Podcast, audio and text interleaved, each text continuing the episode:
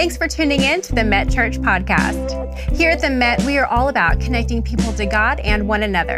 If you have any questions or want more information about what's happening here at the church, then head to our website at metchurch.com. We would love to stay connected with you throughout the week through social media, so be sure to connect with us on Facebook, Instagram, and Twitter. Now, enjoy the message. This morning, we're continuing in our series that we'll wrap up next weekend, where we're talking about the will of God for his kids to live in freedom. He came into the world to bring about freedom. And that's freedom in every area of your life experience. It is not the will of God for his kids to be in bondage to addiction, uh, to financial lack, uh, to a relationship drought. God desires for his people to experience and to enjoy real, genuine freedom. Well, how do you get there? How do you experience that? Well, in the Bible, it is replete with examples, principles, precepts that are taught to give us a pathway to experience this freedom.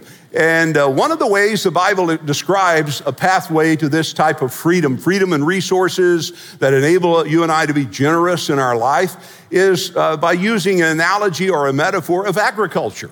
It's interesting when you look in the Bible, the time the principles are used of sowing and reaping when it comes to investments, when it comes to resources, when it comes to how God has chosen to provide for us in each and every aspect of life. He uses agricultural principles. Now, agriculture is still a huge part of our nation. Uh, at the turn of the century until the 1950s, we were really an agricultural nation. In fact, 85% of the American workforce were in the farms and working in agriculture. And that's changed somewhat. Uh, in the 50s, we became an industrial nation where 73% of the workforce in America went to work in manufacturing. And now, today, because of advances in technology, we're considered a communication nation. But what has never changed is our reliance upon agriculture. We still need it. Sadly, you ask the average child, where does these vegetables come from? And they'll say Kroger. and they don't realize that they actually came from the farmer. And so the principles of agriculture are replete throughout the Bible. And I want to talk about a few of them this morning. I hope I can encourage you. In fact, in the book of Isaiah, the Bible uh, in Isaiah 28 compares God to a farmer. It says, God is at work producing something uh, positive and something necessary in the life of his kids. And Isaiah specifically says, God is like the farmer. Another place when you look in the Bible, in James chapter 5, verse 7, the Bible says, after we've done everything we are to do, we are to have the patient expectation of the farmer. The idea is, I do all that I can do, and then God will do all that only He can do. But it is us working together. It's putting the feet to the prayer. It's saying, God, I am interdependent upon you. You and I make an unstoppable team. God, some things God will not do without me. I have to engage and I have to be a part of that process. And the principles of sowing and reaping are one of the principles that it requires a partnership with God for us to reap the benefit of freedom in the area of resources. Speaking of farmers, I heard about an old farmer whose wife got kicked in the head by his mule and died. And so she had been a very cantankerous woman. She had given this man all kinds of grief. They were known throughout all the farming community of just not being a couple that gets along with each other at all. Most people were amazed that they were able to stay together that long. She despised him in so many ways and really made the man's life miserable. So when his mule kicked her, they had a big funeral, and of course, as the custom in the country, everybody came out for the service. The old man sat there on the front at his wife's service, and the women would come by, whisper into his ear, and as they whispered into his ear, he would nod at what they, what they were saying. The men would come by and whisper something in his ear, and he'd shake his head the other way at whatever they were saying. He had a friend that was noticing what that was going on and what that meant. And he said to him after the funeral, he said, I noticed when all the women came by, you would nod your head in the affirmative and you'd say, yes, yes, yes. And when the, the men came by and said something to you, you would say, no, no, no. What, what was that about? He said, well, when the women came by, they all said, well, doesn't she look peaceful? And doesn't she look at rest? And I said, yes, yes, yes, she does. And the men came by and said, hey, are you willing to sell me that mule? I said, no, I'm not selling that mule. I don't know, I just seemed to fit. It's not really a part of the message. I thought it was funny. it's about a farmer. Sometimes I have to stretch them to get them in there, but I'll stretch one, brother. I'll stretch it. But the point is, the principles of uh, sowing and reaping are replete throughout the Bible. In fact, the text that I want to point to, uh, point you to, talks about this principle. In fact, there's a promise God gives in Genesis 8:22 where he says, "While the earth remains, well, as long as there is an earth, seed time and harvest will not cease." God says the law of the harvest will be here as long as the earth uh, uh exists. Seed time and harvest. What does that mean? Planting and reaping meaning there's some things you sow into, and the law of the harvest says if you sow into these things, you are going to reap. And God said, This will not cease. And when you think about it, God made everything, everything He made in creation, He made it to produce. He designed it that way. In fact, in Genesis 1, He said the seed is within itself, meaning God gave the ability to produce and reproduce with all that He created you, you get more than one apple. In that one apple, you'll see the seeds of many apples. God's a generous God. With everything He's given us, He's given us the ability to grow it and have even more. If that were not the case, then every time we ran out of apples, God would have to come down from heaven and say, Let there be apples, and we'd have to go through that again. So He placed a seed within it. The principle is God has placed everything on this earth so that it can multiply, so that it can grow, it can produce. In fact, in Matthew 21 19, Jesus walked by one time a fig tree that didn't produce, and the Bible said he cursed the tree so that it would die. Now, he didn't cuss it, he cursed it, meaning that he destined the tree for death because he said that tree was designed to produce. It's not producing, it's just taking up space around it. It has no uh, uh, good for anyone else. And so he allowed it to pass away. He allowed it to die. He said, I created the fig tree to produce figs so that people could enjoy its fruit. What's the point? The point Jesus was talking about was a principle of agriculture, and that is God has created things to produce to reproduce. In fact, even in terms of a spiritual context, in 1 Corinthians 3 6, Paul put it this way I planted, Apollos came behind me to water, and God gave the increase. Another principle of the harvest. God said, one man may pour into your life, one woman may pour into your life, someone else may come along and nurture that which that has been planted and poured into, and someone else may come along and see a harvest in your life. That's why I think when people come to Christ, invariably when they come to Christ in a service like this or watching online, they do so because, in my estimation, somewhere, someone somewhere in their life prayed for them, probably uh, planted something, seed in their mind and heart. It might be some little grandmother that's been in heaven for 20 years that prayed that her grandchildren would join her in heaven one day. Somebody planted the seed, somebody came along and watered the seed, and God gave the harvest. It is the law of the harvest. It is a principle that is undeniable. It works every time it is tried. And notice with me our text in 2 Corinthians 9. I'm going to point out three things about the harvest that I hope will help you wrap your mind around how God wants us to reap and sow. And in 2 Corinthians 9, verse 6, Paul writing, remember this. He said, I don't want this to escape your mind. A farmer, here we go again, a farmer who plants only a few seeds will get a small crop, but the one who plants generously will get a generous crop. That makes sense. He said, You must each make up your own mind as to how much you should give. Don't give reluctantly or in response to pressure. Why? For God loves the person who gives cheerfully. Uh, another way you would understand that is He loves the person who gives willfully not because somebody pressured them, not because they were reluctant and they had to overcome their reluctance. The heart is, I want to be generous. I'm giving out of that type of heart. And then he said, here's the payoff in verse 8 God will generously provide all of you, all that you need. Why? Then you will always have everything you need and plenty left over to share with others. Now, let me get to the outline as I break these verses apart. Number one, I want you to consider this principle, the principle that is taught here. He says a farmer who plants a few seeds will get a small crop. One who plants generously will get a generous crop. Well, we understand how that works. If you have investments or you have a 401k or you have a savings account, you know that the more you put into that, the, the greater the expect, expectation on the, on the return will be. The thing about your resources is if you stick them in the mattress and, or you hide them in the dirt, they don't grow. uh, it will remain right where they are. In fact, with the buying power of the dollar shrinking, uh, you're actually losing money when you're not getting your money to work for you.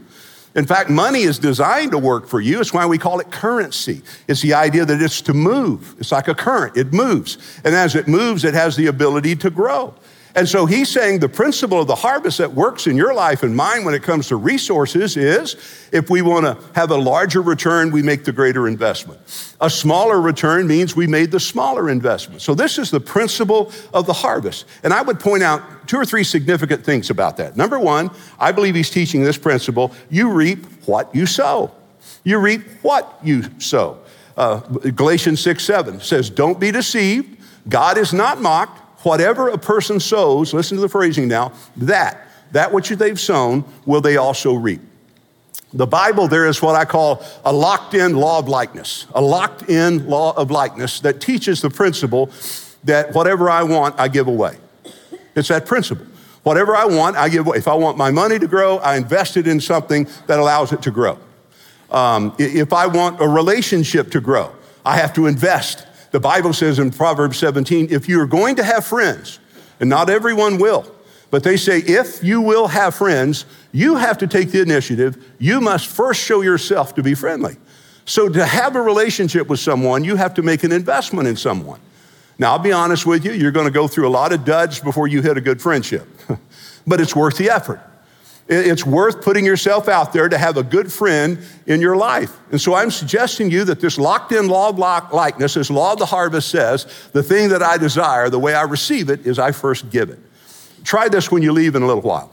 If you go to a restaurant, you go somewhere to eat, be kind to the waiter or the waitress. Smile at them. You know what you'll get? Nine times out of 10, they'll respond in kind. If you want to smile and you want somebody to be friendly to you, be friendly. Take that initiative first. So I'm just saying it's a law of the harvest. This is not rocket science. It's just a principle that if you want a little crop, you plant little. If you want a big crop, you plant. And this works in every phase of life. So, number one, under this idea of a principle, you'll reap what you sow. Number two, you reap where you sow. Where you sow. I told you last week, and it bears repeating again this weekend you are a limited resource. You are, I am. There's only so much of me, I only have so much time. There's only so much of you, you only have so much time. We're burning the clock every day. The only thing about you and I that we cannot expand upon is the time that we're here. We're limited in that regard. That's why I think the most valuable asset you have is your time. I told you about a friend of mine that told me one time, you know, he's my age, and he just said, Man, I feel like we're at halftime now. Halftime. I said, Halftime, dude? How old are you? I'm 60 something. I said, How long do you think you're going to live? I said, Man, I don't want to just pop your balloon, bud, but you ain't going to be around here in 120 years. Let me tell you where you are. You're deep into the fourth quarter, sport. Tick tock. I'm just saying, you have to be aware of where you are. You have to, as the Bible says, you redeem the time. You got to get smart with your time. And the older we get, the more cautious we need to be with the time God's given us. That's why you have to establish priorities, how you spend your time. I can give you five biblical priorities if you're interested. Uh, number one, you start with God. It's where the Bible starts Genesis 1 1, in the beginning, God. Now, when I say God as a priority, I don't mean God in relationship to your religion, I mean God in relationship to your relationship. You have God. He ought to be, have the first thoughts of your day. He ought to have the first minutes of your day. You ought to begin every day with the Lord. Seek first the kingdom of God and his righteousness, Jesus said, Matthew 5, and all the other things you need, I'll add to you. So put him first, God first. God, if you never go to another church, God first. You know Jesus as your Savior, He's for make partner in your business with God. D.L. Moody said, if God is your business partner, make your plans big.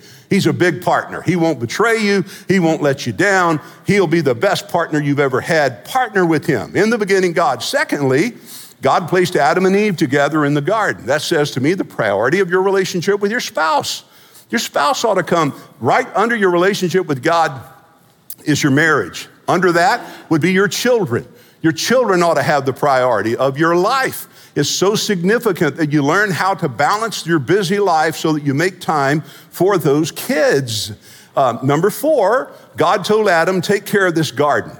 I, I would relate that to your work. Remember, I said work was introduced before sin ever entered the picture. God said, Take care of this place. Now, sin made work harder. It's thorns and thistles, the sweat of the brow, and so forth, Genesis 3. But Genesis 2, before there was sin, he said, Take care of this place. God's designed us to work. So, my job is a priority. My kids are a priority. My spouse is a priority. My heavenly father is a priority. What's number five? God instituted the system of worship. He told them at the altar he would meet with them. So, if I'm doing a correlation for how that would relate to us today, I would say your fifth uh, priority ought to be your church. It ought to be the place where you are spiritually fed and where you spiritually uh, receive instruction. And if you're a part of this ministry, if you're a part of this church, this would be a priority for you. That's why you're here this morning. That's why you come, thick or thin, rain or shine, good or bad. Uh, you're here because you're committed to this thing. You honor your priority. Now, you could make six, seven, eight, nine, ten, whatever you want to do. That you go crazy. But I'm just saying, you have to establish priority. And like Jim told our men's breakfast the other day, one of the principles we teach here if you do not live according to the priorities you set, you'll live according to the pressure other people put on you. And people will pressure you. If you aren't large and in charge of you, somebody else will be. so I'm just saying I'm going to live according to priority, which means you're going to have to say no to some things. You're going to have to say no to some people. If that doesn't fit your top grid, you're going to say, man, I can't do it. It's not that what you want to do isn't great. It just doesn't, I can't do that. I don't have the time. I don't have the resources to do it. But live according to priority. Why? You are a limited resource. There's only so much of you. You only have so much time. Here's the second thing about that. Not only are you a limited resource, you have limited resources. There's only so much you can do with what you have. God is not going to hold us to account for the things that we never had. He will only hold us to account for the things that we did have. He's not going to hold me account for resources he never gave me. Boy, if I had a million dollars, well, he wants to, well, here's what I do if I had a million. Well, I do the same thing I do with that hundred. the point is, he will not hold me account for the million that I never had. He'll hold me account for the hundred that I did have. Does that make sense? So we're going to be a given account for the things that He's given us. So since I have limited resources, I need to be generous in the area of my resources according to my priorities. Okay? That means I'm going to honor my family. I want to be sure I'm taking care of them. That's my first priority to make sure my family is well fed, make sure they're taken care of. And many of you understand that. I'm preaching to Noah about a flood right now, but I know you get this. Some of you held down two and three jobs at points in your life to make sure your family had everything you need. We have single parents in this room that work tirelessly to make sure their children have everything. I applaud you. I think that's amazing. You're living according to priority, and I'm going to tell you, God will bless you for that. Hang in there. Hang in there. God sees you, He loves you, He'll take care of you. And then once you are saying, Lord, I'm honoring you, I'm taking care of my family, I'm working as hard as I know to do, my work is a way whereby I can be blessed. I want to bless my church. I want to give where I receive because you reap where you, where you sow. And I want to sow into my church because it's feeding me. Now, that's not an angle for me to get more people to give, it's a biblical principle that you sow into the place where you receive. It's like if you go to Chick fil A, you don't go across the street and pay Sonic. you, you kind of pay for where you eat. And so when I need a priority to know, well, where do I give my money? Well, I'd give my money, first of all, where I receive ministry. And then once I've done that, there's a lot of other things. There's CRC, there's, uh, there's veterans organizations. I told you about that freezing dog out in the cold. You might want to help save that dog. I mean, all of those things come down the line after you have met that priority. But because you are a limited resource, because you have limited resources, you have to decide how that happens and how all that goes. Because the principle is if you'll sow, God will bless you in a way you'll always have something to give. Here's the second thought. Not only the principle, but notice the practice. This gets into the heart of what I was just saying. Verse seven, you must each make up your own mind as to how much you should give. Nobody can decide that for you. Nobody knows your situation. Nobody knows the pressure you're under. Nobody knows the bills you face. Nobody knows your financial reality but you. That's why Paul is using a lot of grace here. He's saying you must make up your own mind. It's important that you do, but you may have to start small. You may not be able to give everything you want to give. You may have to start with a smaller amount. Start small, start strategic, but you, you, you, just start somewhere. just say, This is not all that I want to give, but this is all that I can give right now. So do what you can. You remember when Jesus sat next to the treasury and he watched people coming in who were wealthy, who gave large amounts of money? And most of them wanted you to know they were doing it, and they just made these the big splash with their giving. And then that poor little widow woman, remember? And she just dropped in two little tiny mites. That's all she had. And Jesus looked at his uh, disciples and he says, This woman has given more than anyone else. And the disciples, it blew them away. They said, What? You mean, what do you mean? We've seen the amounts of money some of these people have dropped in there. And how, what are you, he's saying, she gave out of her poverty. They gave out of their abundance. What's the point? The point is, God sees our heart. He knows not only what we can do, He knows what we would do. Uh, the, the, there's a great principle in, ah, uh, I think it's 1 Samuel. If, if you really want to know where this verse is, I, I'll look it up for you. Email me. If not, Google this, where God, God told David, I'll give you in the old King's English so it'd be easier to find. Thou didst well because it was in thy heart to build uh, a, a, a, temple unto my name. Now, let me, let me give that in the Texas version. God was saying to David, You never got to build the temple, but because it was in your heart to build the temple, I'm going to bless what you desired to do as well as I'm going to bless what you did do. In other words, Solomon built the temple. Many people think Solomon, David was kind of the architect working behind Solomon, giving him ideas. Hey, son, you ought to do this, this is what. Because Solomon's temple was magnificent. But you know what? David desired to build the temple. He got disqualified. He wasn't able to, so Solomon built it. But the point I don't want you to miss is God told David, it was in your heart. And because it was in your heart, you wanted to do that. I'm going to bless what was in your heart to do. What's my point? God knows our heart. He knew that little widow woman wanted to give more than what she was, but that's all she could do. And God said, I know that little lady's heart. I'm going to bless her and I'm going to take care of her because she did what she could do. That's all this is. That's why he said, you have to make up your own mind. And look at the rest of this. Don't give reluctantly or in response to pressure. Don't let anybody pressure you into giving. Don't let anybody pressure you into giving your money or your time. Here's a principle. Please don't forget this. This might be one of the more important things I'll tell you all morning. The devil will pressure you, God will lead you.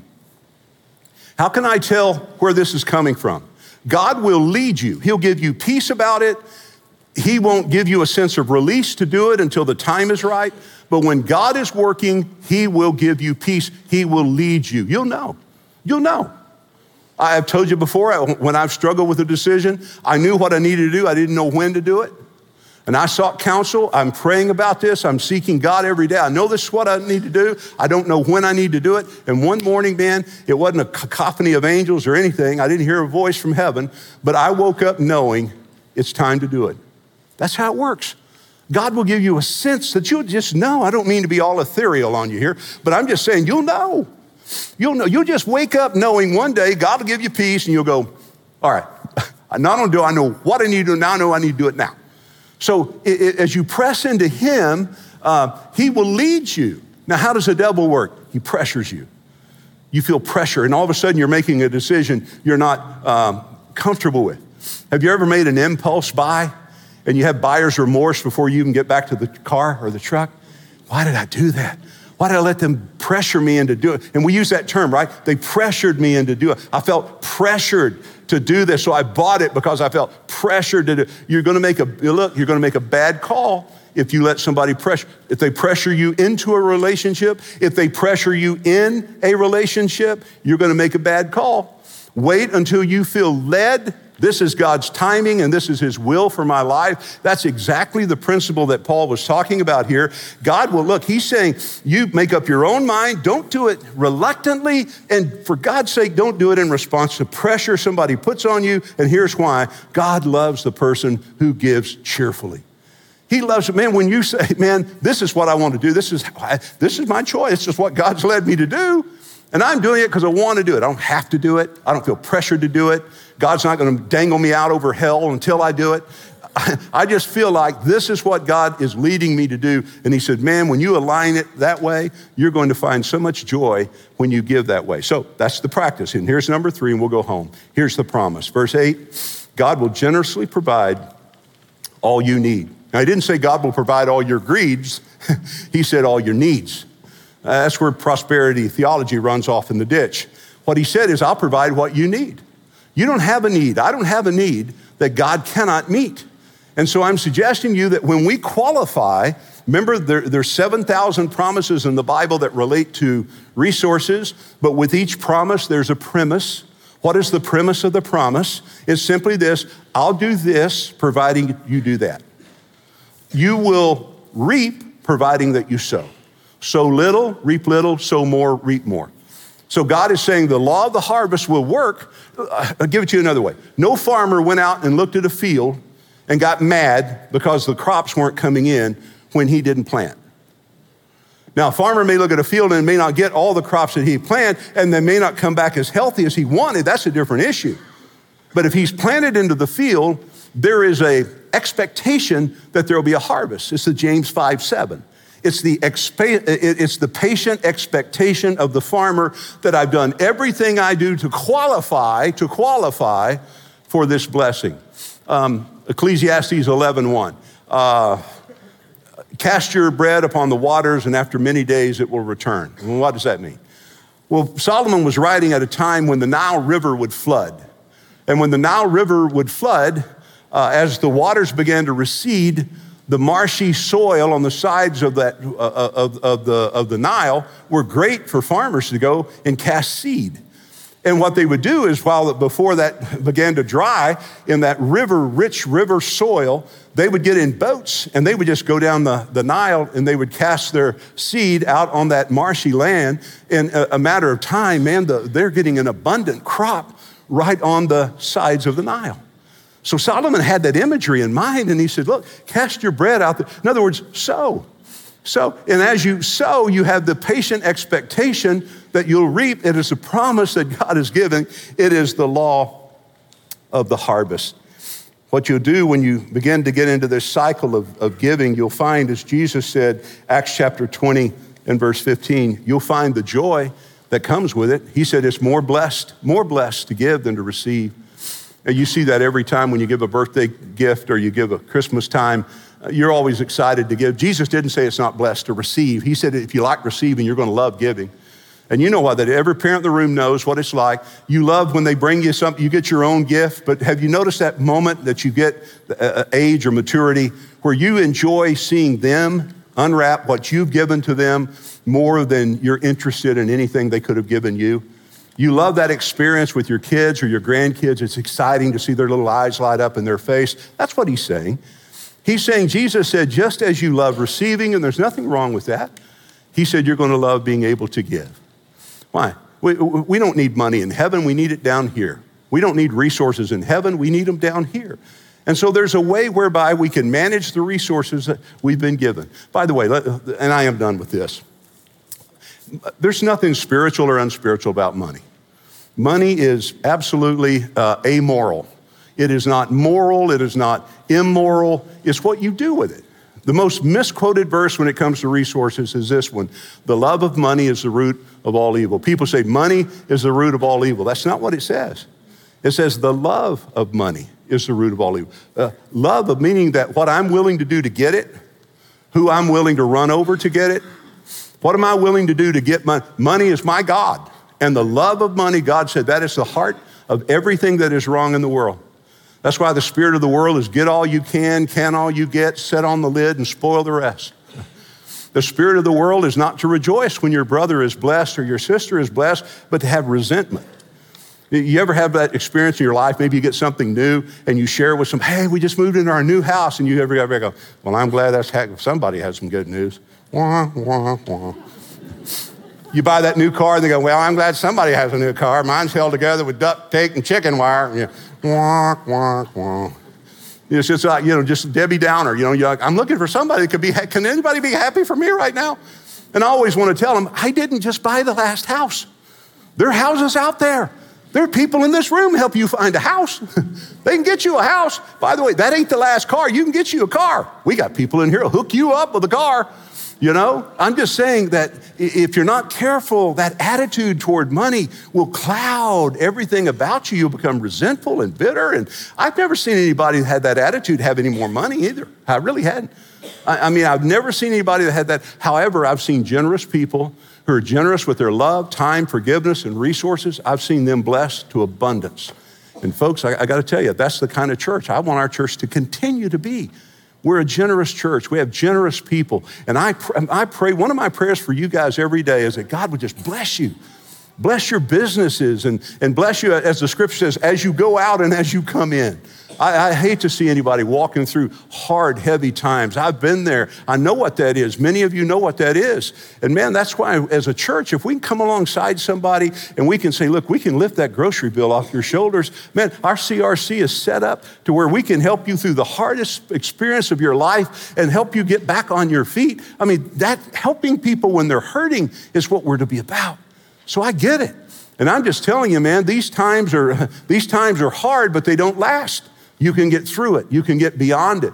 And God wants to grow you in the middle of it. So I can tell you this morning the law of the harvest will work. Start small, start strategic, but just start and see if God will not, as he said in Malachi 3, open the windows of heaven and pour out a blessing that you won't have room to receive. That's what I pray for you. Let's close. Lord, thank you for your word. Thank you, Father, that it never returns void. As you said in Isaiah, it always accomplishes purpose. And so, Father, I pray your word will take lodging in our heart as seed that has been sown. I pray, Father, we'll consider it, meditate on it, think about it, pray about it, and do whatever you're leading us to do with it. I pray for businesses in this room, for business people in this room. Some of them are going through some hard seasons right now. Father, would you let them know and give them the assurance in this room by the power of your Holy Spirit that there's nothing you cannot handle? There's not a place in the Bible where you ever said, You're asking too much of me, go easy on me. In fact, in fact, you said, Open wide your mouth and I'll fill it. The Bible says, You ask me and I can prepare the table in the wilderness. There's nothing, you said, too hard for you. So I pray for my friends this morning. Some are struggling in business and some are struggling with resources, and lift that burden from them.